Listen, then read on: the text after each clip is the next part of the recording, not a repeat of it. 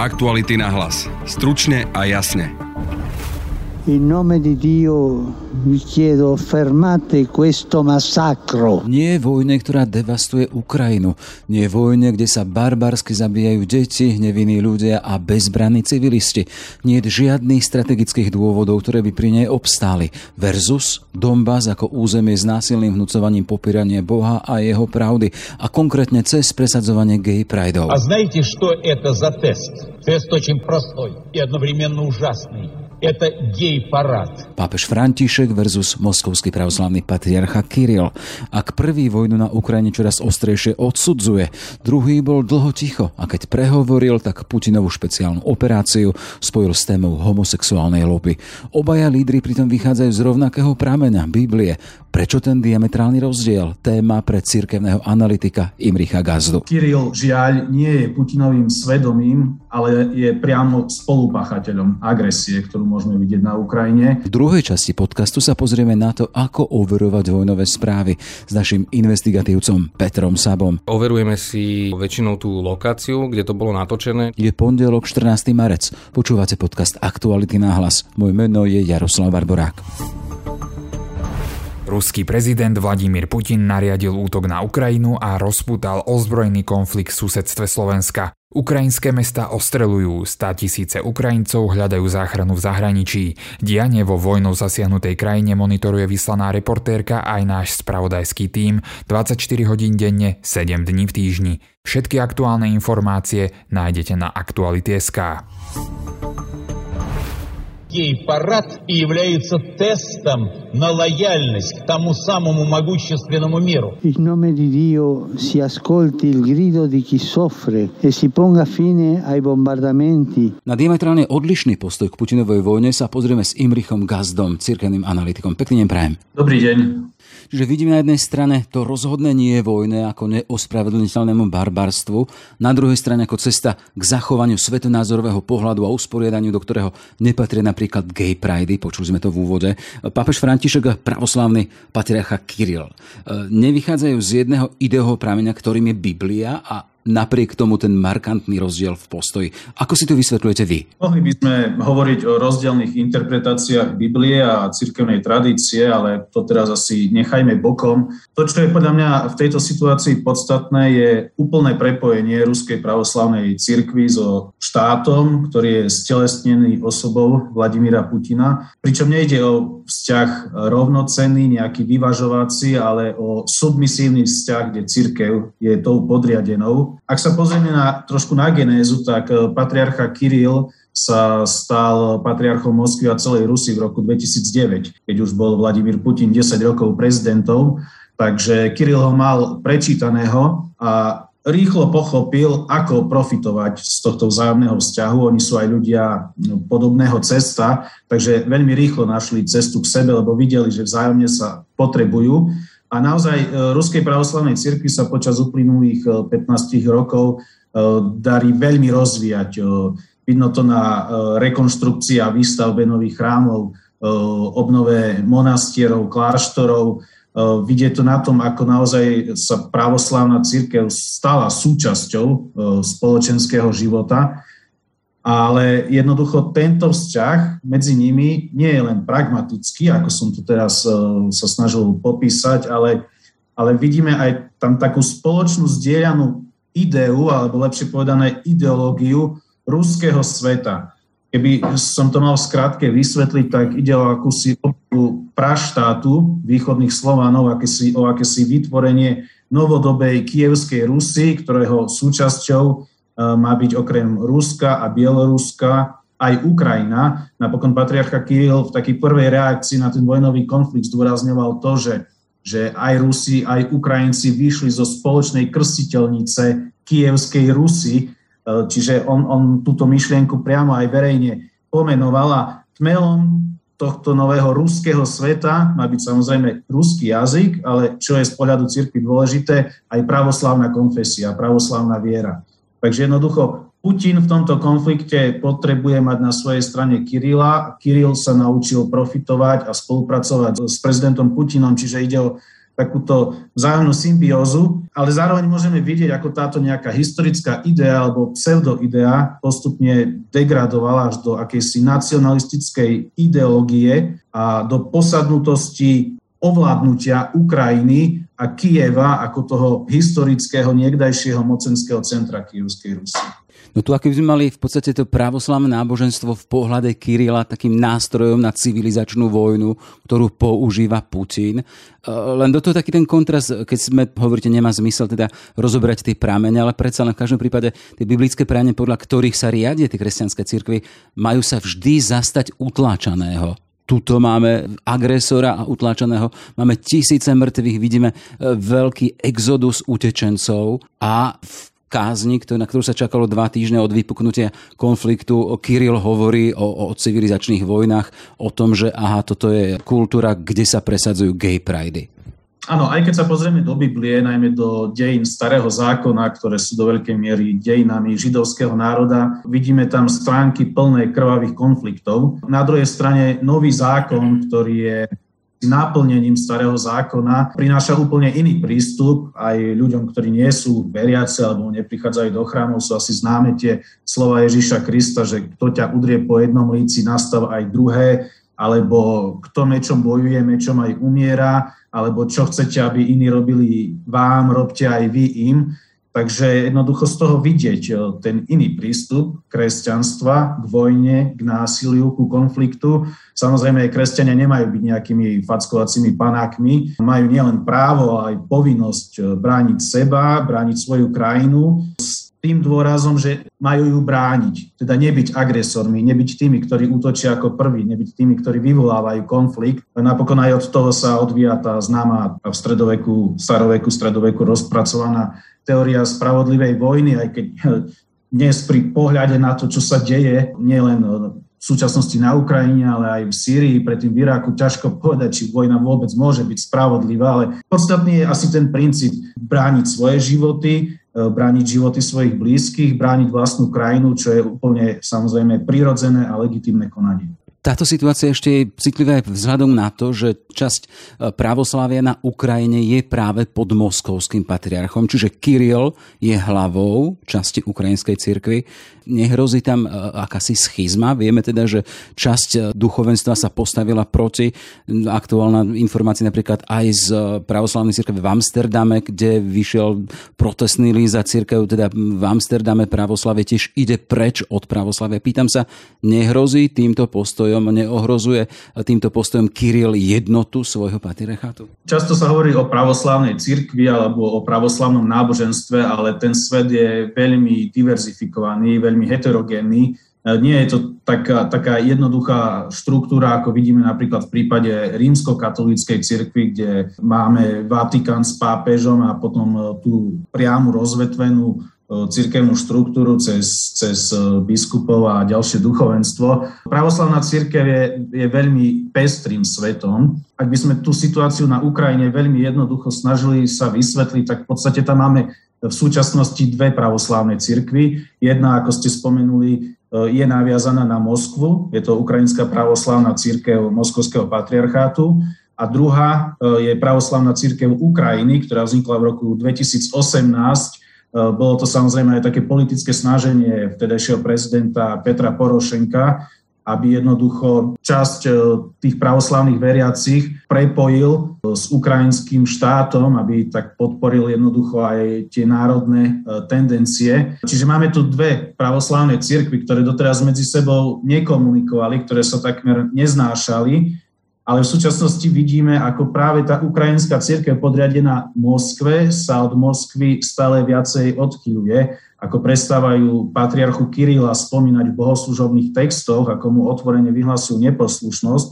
Čiže ak tu bol na začiatku nejaký úmysel eh, patriarchu Kirila aj tak eh, z cirkevného hľadiska mocensky ovládnuť Ukrajinu a vytvoriť z nej jednu pravoslávnu církev, tak sa zdá, že áno, vytvorí jednu církev, ale nie tú, ktorá bude naviazaná na Moskvu, ale ktorá pôjde svojim autonómnym smerom a skôr budem inklinovať eh, k druhému Rímu, a teda ku Konštantínopolu, respektíve Istanbulu, ako sa to všeobecne nazýva. Konštantínopol je historické pomenovanie pre, pre Istanbul, kde sídli patriarcha Bartolomej, e, ktorý je v pravoslavnom svete vnímaný ako prvý medzi rovnými, ale v uplynulých 10 ročiach e, a potom najmä po nástupe patriarchu Kirila, e, ktorý vystriedal Alexia II., E, môžeme vidieť e, taký mocenský súboj medzi druhým Rímom, a teda Konštantínopolom, a tretím Rímom, Moskvou. A zdá sa teda, že, že ukrajinskí pravoslávni budú stále viac teraz inklinovať v smere od Moskvy ku Konštantínopolu a ku patriarchovi Bar- Bartolomejovi, čo zvýši samozrejme jeho vplyv jeho silu v pravoslavnom svete. Poďme na krátko k pápežovi Františkovi a jeho tej priamej či osobnej diplomácii pri vojne v Ukrajine. E, keď sa pozrieme späť z pár dní, tá neohlásená návšteva na ruskej ambasáde v Ríme, telefonáty priamo Zelenskému a iným lídrom príjma politikov strán konfliktu, alebo tí, ktorí podporujú napríklad Ukrajinu, dnes napríklad aj nášho premiéra vo Vatikáne. Čo sa dá očakávať od Františkovho prístupu? K tým aktivitám, ktoré ste spomenuli, by som ešte možno doplnil vyslanie dvoch kardinálov priamo na Ukrajinu, aby pomáhali ľuďom, ktorí to potrebujú. E, v tom katolickom prostredí sú naozaj kardináli také top cirkevné osobnosti, ktoré nasledujú hneď po pápežovi a teraz vidíme, ako miesto toho kardinálskeho purpuru a zlatých krížov majú na sebe e, civilné vetrovky, až takmer by som povedal, že pracovný odev a pomáhajú na Ukrajine. Čiže aj v tomto je naozaj vidno ten charakter Františkovho pontifikátu, ktorý vždy hovoril a tým aj vstúpil do svojho pontifikátu, že chce chudobnú církev pre chudobných Okrem tohto charitatívneho rozmeru, kedy sa snaží priamo pomáhať e, nielen Vatikán, ale vidíme to aj na Slovensku, ako sa rôzne cirkevné inštitúcie a nielen katolícké, ale, ale aj evanílici, apoštolská círka a proste naprieč tým denominačným spektrom, ako sa snažia pomáhať tým, ktorí to potrebujú, tak církev okrem tohto charitatívneho prístupu samozrejme volí aj ten duchovný prístup, že sa modlí e, za ten mier, že sa snaží bojovať aj tými duchovnými zbraniami proti tým tým silovým zbraniam. No a tretí rozmer, do ktorého sa Vatikán samozrejme vkladá, je ten politický rozmer alebo diplomatický rozmer. Od začiatku môžeme vidieť, ako Vatikán veľmi priamo pristupuje k tomuto konfliktu, aj terminologicky. Od začiatku e, pápež František, on tu priamo povedal, že tu nejde len o vojenskú operáciu, ale o vojnu. Počas uh, uh, nedelného modlitbového zhromaždenia včerajšieho povedal, že ide o neakceptovateľnú ozbrojenú agresiu. Čiže vidíme, že naozaj veľmi priamo sú pomenované tieto skutočnosti a Vatikán sa samozrejme bude snažiť e, využiť tú svoju self-power, tú svoju ľahkú silu, tú svoju diplomatickú silu a bude sa naďalej usilovať pre mediáciu v tomto konflikte. E, Vatikán aj priamo ponúkol túto sprostredkovateľskú rolu ale zatiaľ sa zdá, že tak Moskva ako aj Kiev skôr preferujú mediáciu či už zo strany Izraela alebo nejakých iných krajín, ale táto ponuka aj zo strany Vatikánu je na stole. Už na záver, sa vrátim k Patriarchovi Kirilovi. Nie je predpoklad, že by dohovoril Putinovi? Určite nie, pretože e, Kiril v tomto celom žiaľ nie je Putinovým svedomím, ale je priamo spolupáchateľom agresie, ktorú môžeme vidieť na Ukrajine. Je človekom, ktorý posvecuje a medzi pospolitým ľudom, medzi veriacimi obhajuje túto vojenskú inváziu, túto agresiu. Čiže mať nejaké očakávania, že práve Kiril bude ten, ktorý bude Putina odhovárať a brzdiť v týchto e, skutkoch. To by bolo príliš e, idealistické očakávanie. Napokon aj tie Kirilové vyjadrenia, ktoré ste aj vyspomenuli, e, dosvedčujú, že rovnako ako prezident Putin sa aj patriarcha Kiril úplne izoloval od bežných ľudí, je odtrhnutý od reálneho sveta prestal byť duchovným lídrom, pastierom svojich veriacich, ale stal sa jednoducho mocibažným autokratom. Konštatuje Imrich Gazda, cirkevný analytik. Ďakujem pekne za pozvanie. Správy z vojny treba osobitne overovať a v redakcii Aktuality.sk je na túto tému najväčší expert, náš investigatívny reporter Peter Sabo. Vítaj v štúdiu. Dobrý deň. Peťo, ty overuješ správy z Ukrajiny, z vojny, také konkrétne veci, že keď sa niekde objaví nejaké video. Skúsme si popísať, čo to znamená, že overiť správu a ako to vyzerá v praxi. Takto overenie v podstate o, sa robí aspoň v takých základných mierkach, tak ako to vieme spraviť zo Slovenska alebo teda z toho online sveta. Čiže overujeme si väčšinou tú lokáciu, kde to bolo natočené, čiže to, čo niekto väčšinou k tomu videu aj napíše, že asi to bolo natočené tu, v takomto meste alebo v takejto dedine, tak snažíme sa overiť to, potom overujeme také základné fakty, ako napríklad či to naozaj mohlo byť v ten deň a, a či to teda ako keby súhlasí aj s tými ďalšími ostatnými faktami a kontextom. Hej? Že keby teraz napríklad niekto dal video, kde by povedal, že sú ruské tanky pred Lvovom, tak asi mm, z toho kontextu tej vojny chápeme, že to asi nie je úplne reálne, pretože tie ruské tanky sú proste tam ešte není a asi by sa tam nevedeli nejak teleportovať. Rozumiem, ale teda ako by sme overovali takúto správu?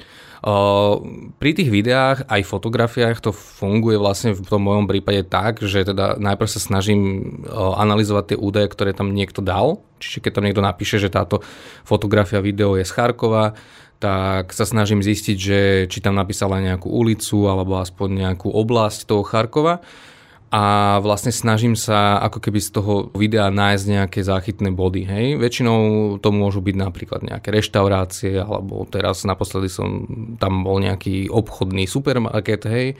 Takže si sa musel naučiť azbuku trebárs, aby si identifikoval, že čo je napísané na ktorom obchode.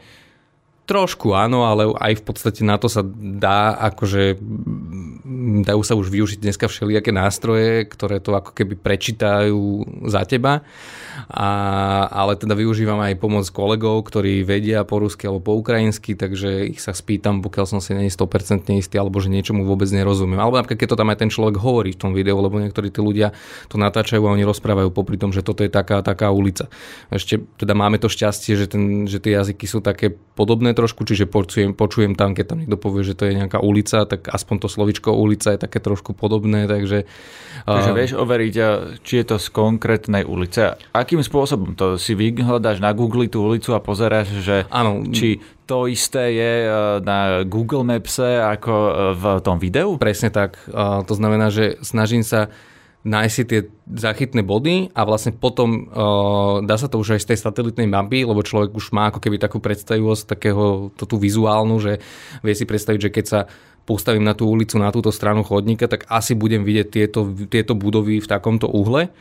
Ale samozrejme, že on najviacej teda pomáha potom ten Google Street View, čo je vlastne ako keby nasnímané ulice z toho, z toho vozidla, ktoré, ktoré vlastne tady išlo a to sú vlastne obrázky, ako keby to videl človek priamo na tej ulici. Takže to je väčšinou aj presne z takého istého úhlu, ako keď to tí ľudia nači, teda natáčajú. A už sa ti podarilo nejaké takéto video vyvrátiť, že ja neviem, niektorá z tých bojujúcich strán tvrdila, že sa bojuje ja neviem, v Charkove alebo v nejakom konkrétnom meste a ty si prišiel na to, že to video bolo natočené niekde inde? Um, Áno, podarilo sa mi vlastne v tom prvom týždni, bola jedna fotografia, ktorá bola teda priložená k textu, ktorú zverejnili ukrajinské vlastne ozbrojené zložky.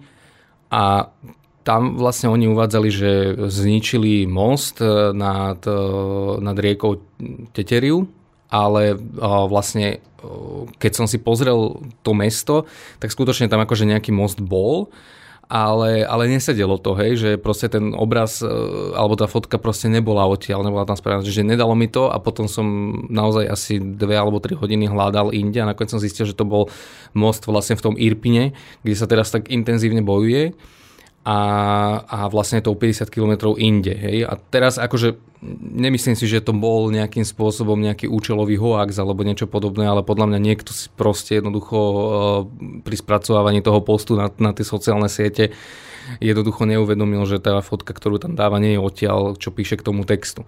Ale samozrejme, že to potom spôsobilo ten problém, že aj veľké médiá som videl, že prebrali tú fotografiu s tým popisom, že je to v Alexandriuke na rieke Teteriu, ale to nebola pravda. Takže, takže ty si to vlastne vyvrátil, dal si to na pravú mieru. Ja som videl uh, investigatívny portál Bellingcat, ktorý takýmto spôsobom vyvracal niektoré ruské videá, ktoré mali nejakých údajne fingovaných alebo do, do ukrajinských uniforiem prezlečených ľudí, ktorí e, sa teda dostali do nejakých e, bojov e, údajne, ale podarilo sa im mm-hmm. nájsť a vyvrátiť, že to nie je pravda. Oni analyzovali napríklad zvuk, mm-hmm. porovnali to alebo teda tvrdili, že ten zvuk tej strelby je vlastne zo starého jedného mm-hmm. videa, ktoré má 8 alebo 10 ano, rokov. Čiže zjavne to bolo fejkové video. Je takýchto vecí v tom obehu veľa teraz, že um, fejkové videá na nás chodia z rôznych strán a my vlastne nevieme, že čo je pravda, čo nie?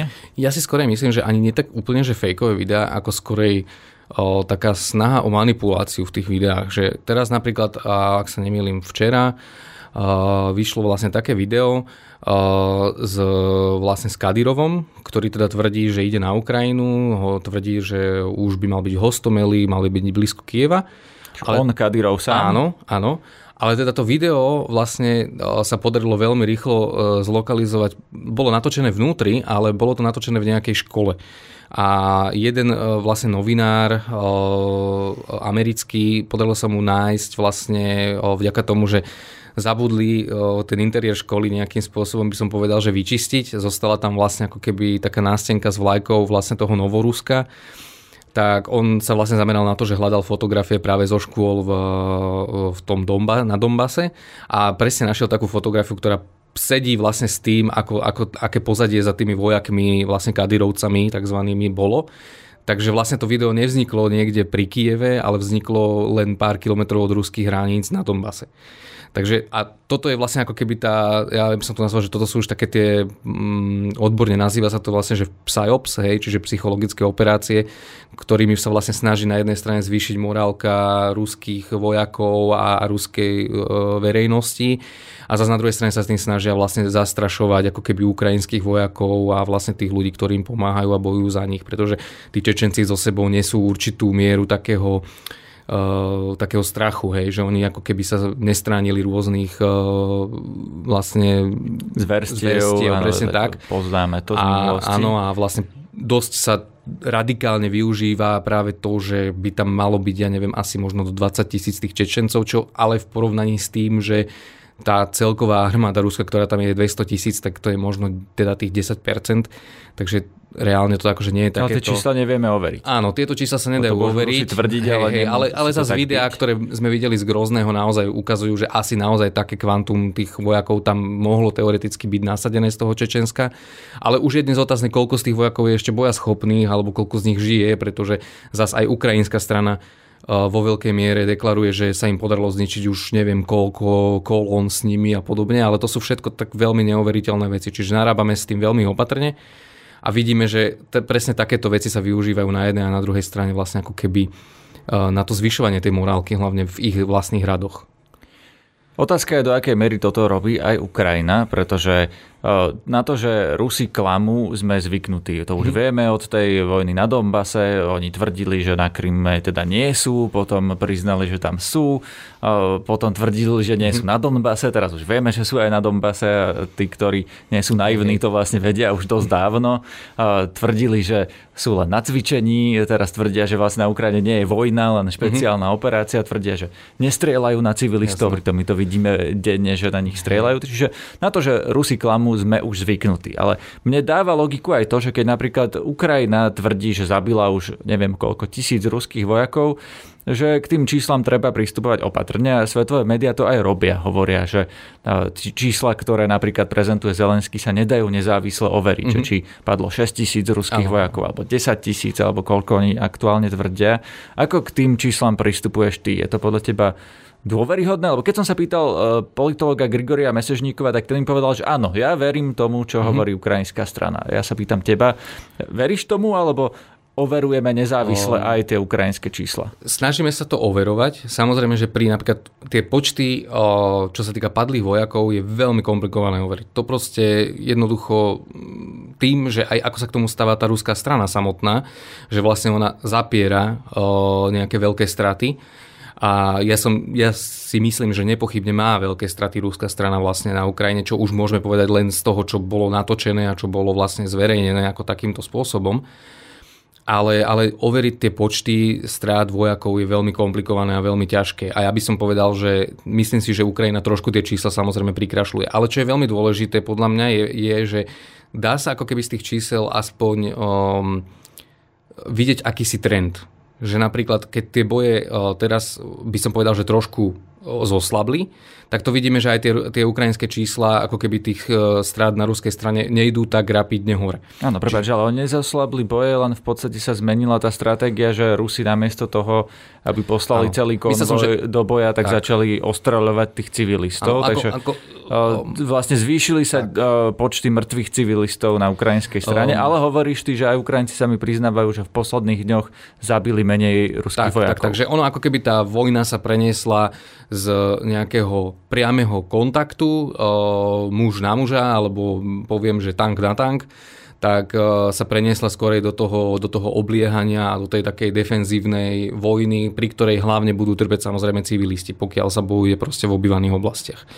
A na druhej strane, čo sa dá relatívne dobre overovať, sú tie straty tej techniky. Hej, že napríklad tu je aj jedna vlastne holandská skupina, investigatívna, ktorá zbiera pracne vlastne fotografie zničenej techniky, ako ukrajinskej, tak aj ruskej a vlastne to sú ako keby pre mňa také, že milníky, kde môžem povedať, že áno, toto sú overené zdroje. Tu môžeme povedať, že keď síce Ukrajinci zverejnia, že oni už zničili tisíc obrnených transportérov, tak je to ich tvrdenie a bereme ho s určitou rezervou, pretože je to ťažko overiteľné, ale zase táto skupina napríklad povie, že OK, foto, na fotografiách je ich zničených, ja neviem, 350.